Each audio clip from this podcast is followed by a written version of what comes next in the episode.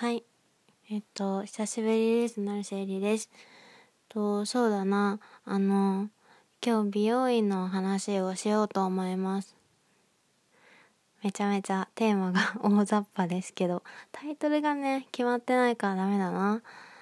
まあ、とにかく、あの、私は美容院を今探していて、で、今私ショートヘアなんですけど、ショートヘアの人って大体多分1ヶ月半ぐらいは目安で髪切りに行かないといけなくて多分ちゃんとケアしてる人だと1ヶ月とかなんだけど私はちょっとあの2ヶ月いっちゃいそうやばいぐらいでいつも切ってますだから今ねちょうどもうすぐ2ヶ月っていう感じであのすごく髪があのやばい状態なのでもう1日でももう1分でも早く髪を切りたいなっていう状況なんですね。で皆さんはあの美容院選びどうしていますでしょうか？そうえっ、と私はあのなんだろう結構ねあの美容院のことというかその髪型のこととかたまに聞いてもらうことが多くって普通に友達とかに「どこの美容院行ってるの?」とか聞いてもらうことが多いんだけどうんと結構ねあの東京にいた時とかは何も分かんなかったから毎回結構探してたんですね。でお金もなかったからあのそんなにあの有名な美容院とかではなくって自分で、まあ、安いところ探して行ってたんですよね。だからなんか東京の美容院の探し方をねちょっと言おうと思います 教えるってほどのあれではないですがあのー、まあね早速話していきたいんだけどあのー、結構ね私に美容院どこで切ってるのって言ってくれる人に「あのどこどこで切ってるよ」とかその地名で答えるじゃないですか。で私あの代官山で切ってもらっててで代官山で切ってるって言うと「えやば?」みたいな えなんかそんなおしゃれじゃんみたいな感じで言われたりとかしてでも全然そんなことなくって代官山でもね30004000円ぐらいで切ってくれるところってまあ探せばあってでその表参道だったりなんか原宿だったりでもそう何変わないと思うんだけど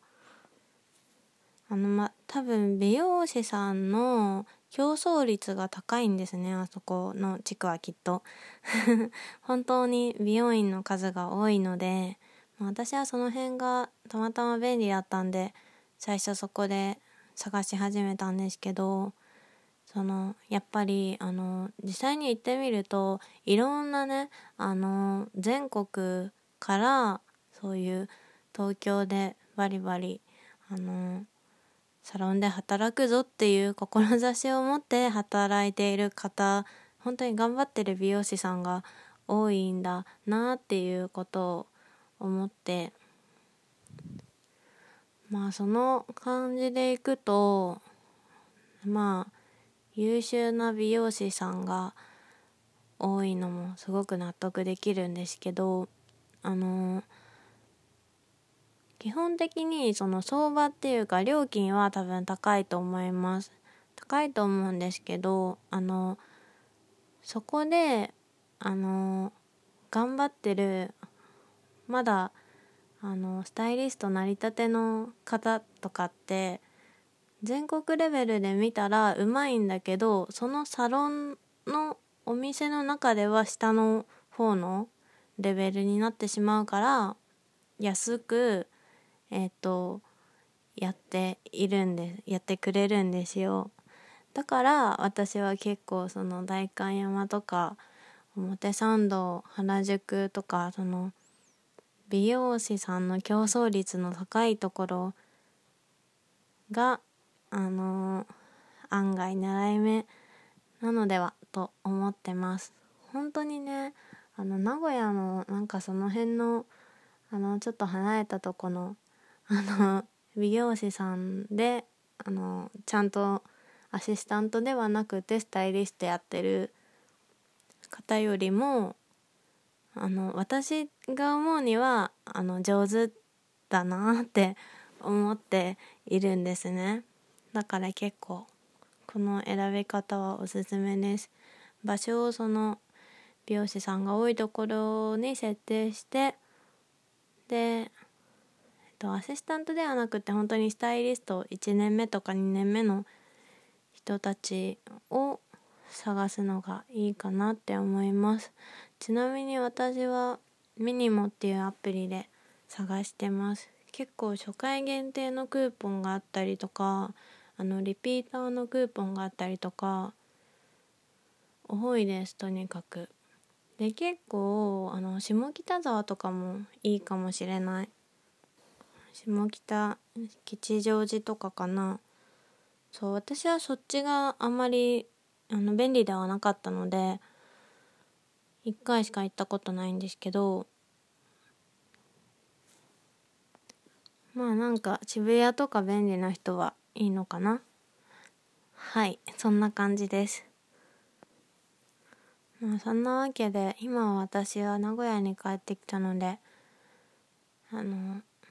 いつもやってもらってる美容師さんがあの出産をするからちょっとお休みをしてるので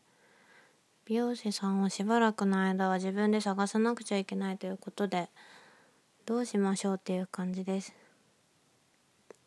あなんかあのこれおすすめの美容師さんなんだけどあの私が前東京で行ってたその代官山のお店はねあの倉庫っていうお店でえっと、SOCO っていう代官山 SOCO で多分出ると思うんだけど、まあ、そこの人がすごいあのショートが最高でもうなんかその人のショートに惚れたっていう感じでとても最高な美容師さんがあの代官山にはいました。下北沢のねあお店忘れちゃった。もうよかった。そんな感じでえっと見つかるといいなって思ってます美容院。